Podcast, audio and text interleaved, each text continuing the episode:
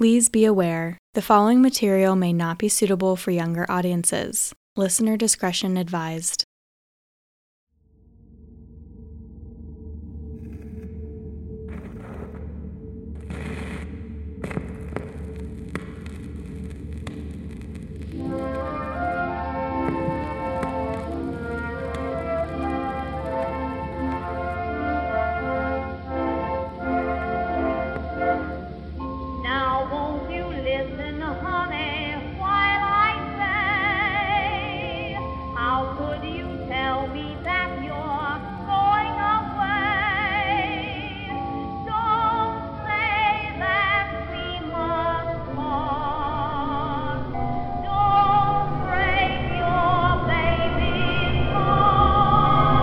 Mr. Quaker?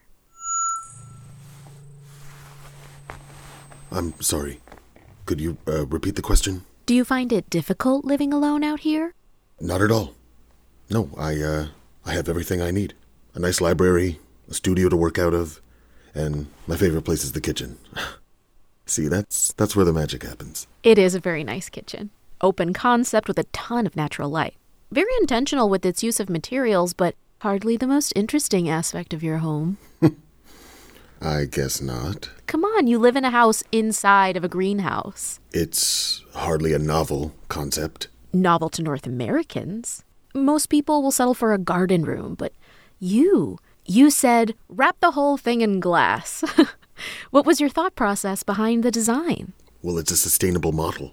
I wanted to create a place to observe the world around me, be one with nature. You know, since we're surrounded by trees, the river is right down the hill. And there isn't a single room without a floor to ceiling window, even the bathrooms. what can I say? I like transparency. I bet. I I wonder, would you be open to discussing your career after you left your firm? How things have changed for you since you started your own architecture company? Well, it, it can be intimidating, uh, starting on your own, but no one ever did anything well with fear in their heart. So things are going well with Quaker Flores Studio of Design? I'm pleased with my current endeavors, yes. I ask because many in the architecture world are wondering what your next move will be. Uh, rest assured, uh, my partner Tony Flores and I have a strong vision for the future. Care to elaborate? Uh, I think your readers will be more interested in the vision behind this home. If I may, could I talk about the garden? Yes, of course. Everything in here was grown from seeds. From the bougainvillea growing up the side of the house to the fruits and veggies in the surrounding garden, all of which is sustained by a recycled watering system beneath us. It is a veritable cornucopia. You seem to have an assortment of produce all around us on the side of a mountain in Vermont, in the middle of winter, no less. I wanted a space you could feel comfortable in year round. You like humidity? I'm a Georgia boy. Amazing. You really do seem to have it all. But I wonder, does it ever feel like a lot for just one person? Well, it, it was intended to serve a family originally, but things, uh, things changed. Right. Switching gears. In addition to being one of the foremost African American architects of our day, many in the architecture world consider you to be one of the founders of the urban eco movement.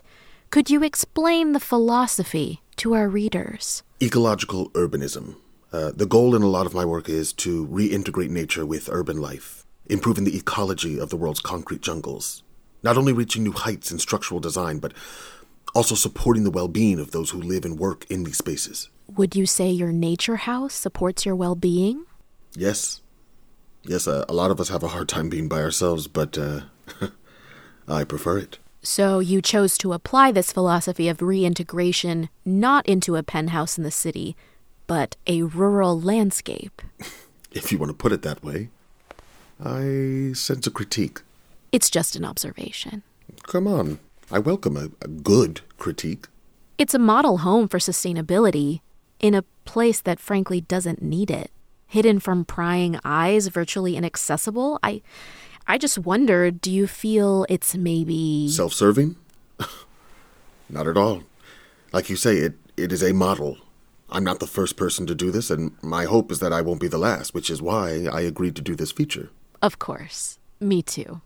I mean, I would take a home like this over a McMansion any day, but how can we create change if we don't live out in the open? You uh, try proposing a place like this to your your neighborhood HOA. Let me know how it goes. Do you really think this is a feasible reality for most people without access to materials? We create our own reality. You show me the group of people who all decide they don't want to live in the same house, and I'll show you a group of people who will do their damnedest to make sustainability a priority.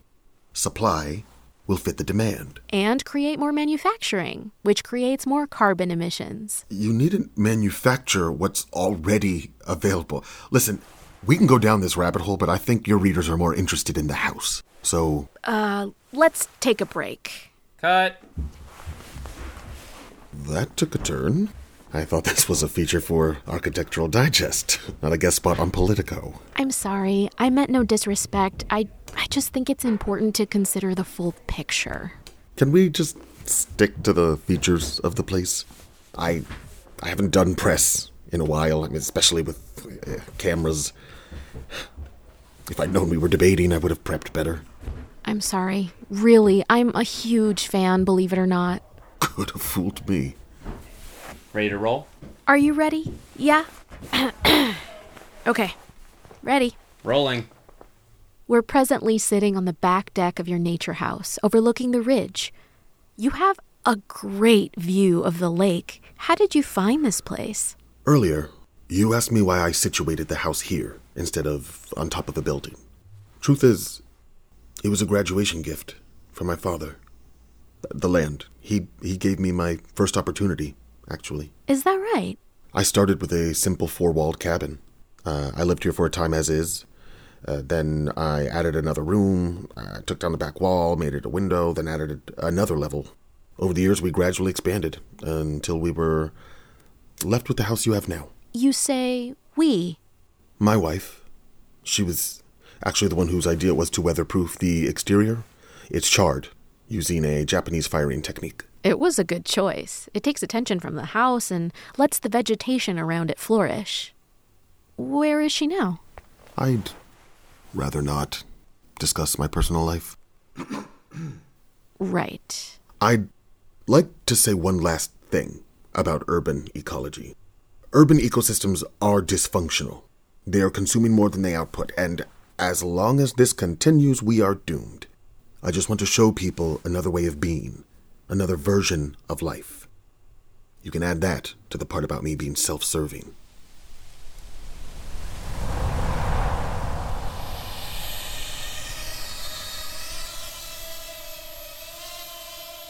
Thank you for your time today, Mr. Quaker. You can call me Darnell. Miss. It's Katie. I'll have a copy of the article to read in a couple of weeks. Okay. What's uh, with the drone? The team will cut together segments of our interview for the web edition and splice in some of this drone footage we're collecting now. Ah, I see. Uh, one last thing.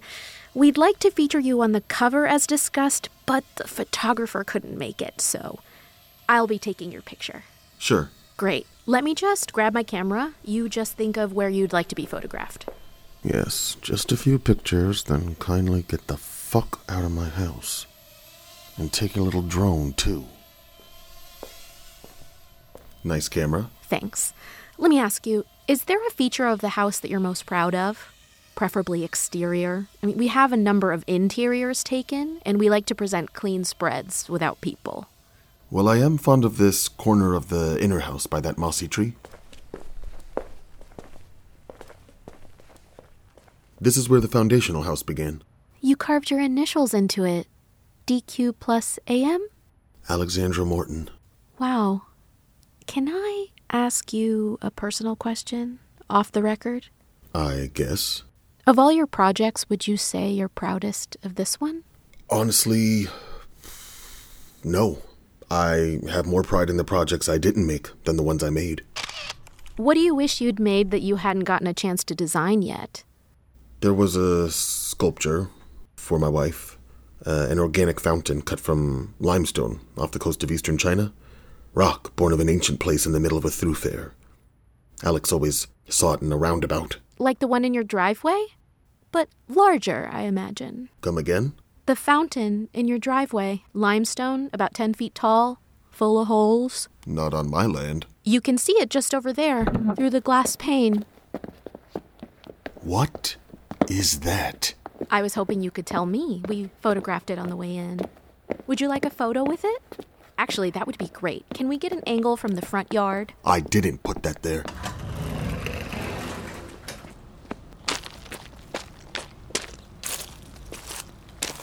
The fuck is this? What I couldn't figure out is where the water's coming from.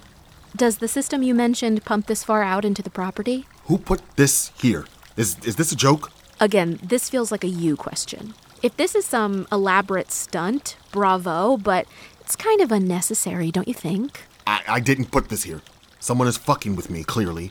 I'll just take a quick photo. I, I, I wasn't ready.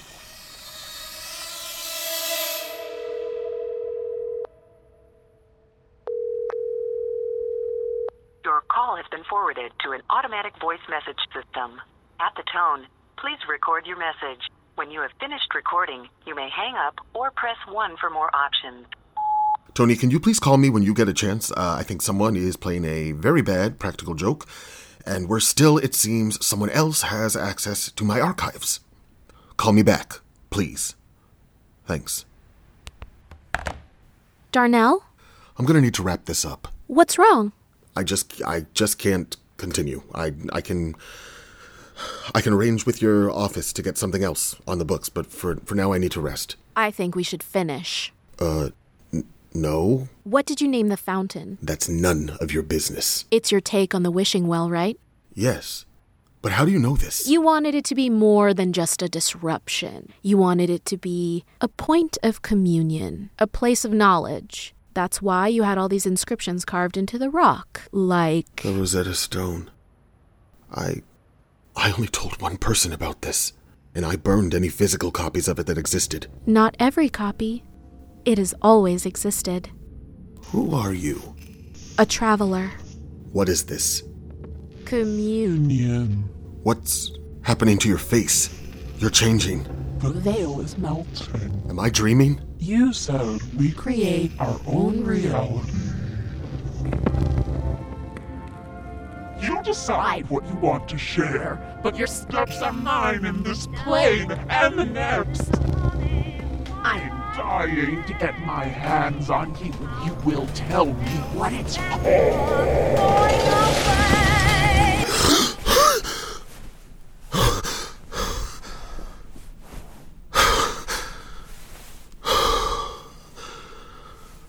Oh my god.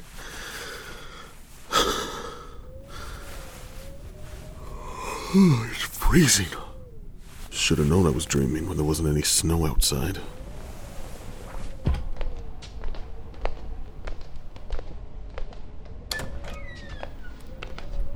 Where's that coming from?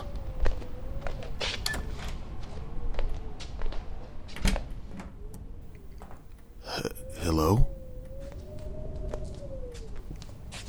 Why is the front door open? Are those footprints?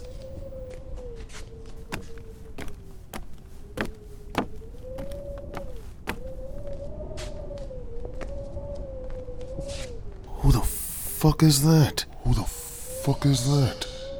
Hello? Hello? What are you doing here? Do you need help?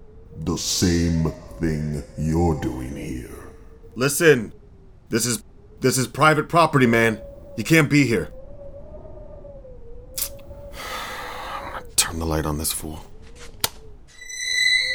What? No fucking way. Creating my own reality. Got tired of mine. He he looks just like me. And I want yours.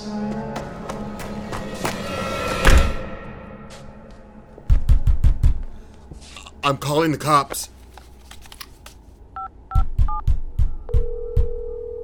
Oh, the door, please. 911, what's your emergency? Uh, I need a car up here at Point de Young, 37456. I have an intruder. 911, what's what's your emergency? Yes, hello? Can you hear me? This is. Sir, can you repeat that? Ah, fuck. I would introduce myself, but it feels like we've spent the better part of an evening getting to know you. Which, it turns out, means getting to know me, which is the confusing, to say the least, but I'm doing my best to make the transition as clean as possible. The police are coming. No, they're not. I made sure of that. I, have a gun. You, you definitely don't. Fuck around and find out. Don't tempt me with a good time. Unlike you, I know how to fight. What do you want?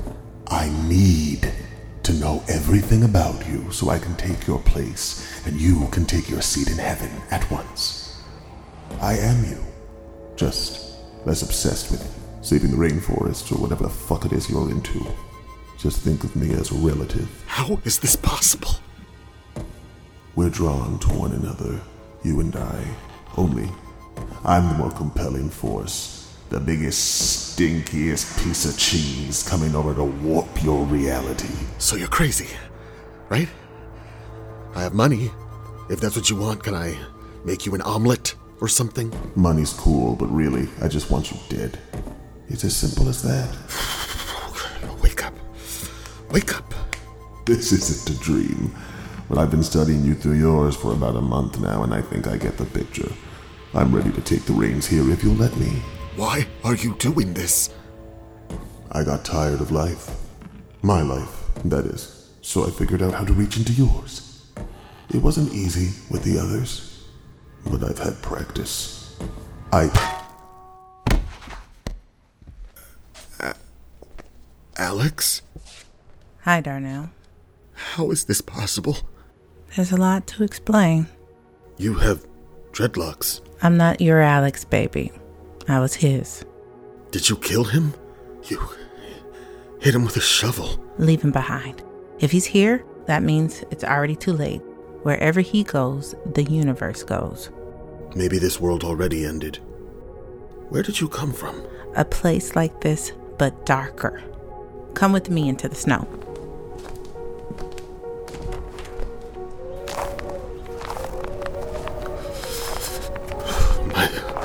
Feet are so cold. Where are we going? Somewhere safe. I think. He won't need shoes. He may follow. Am I dead?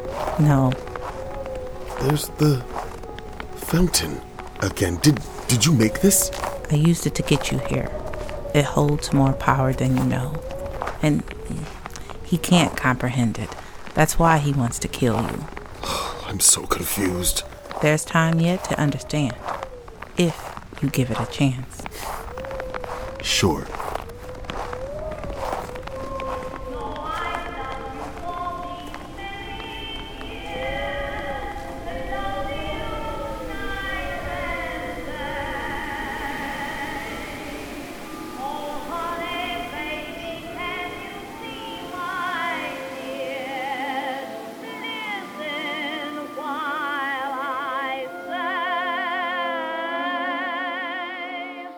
This episode of Don't Write Me Off, entitled Relatives, stars Doug Buffalo as Darnell Quaker, Nadia Vasquez as Katie, Kaniki Jones Jones as Alex, and Doug Buffalo as the worst one. Relatives is a Lucky Broadcasting production written by Shanton Williams II, directed by Cole Gosley, with editing and sound design by Chase Anderson.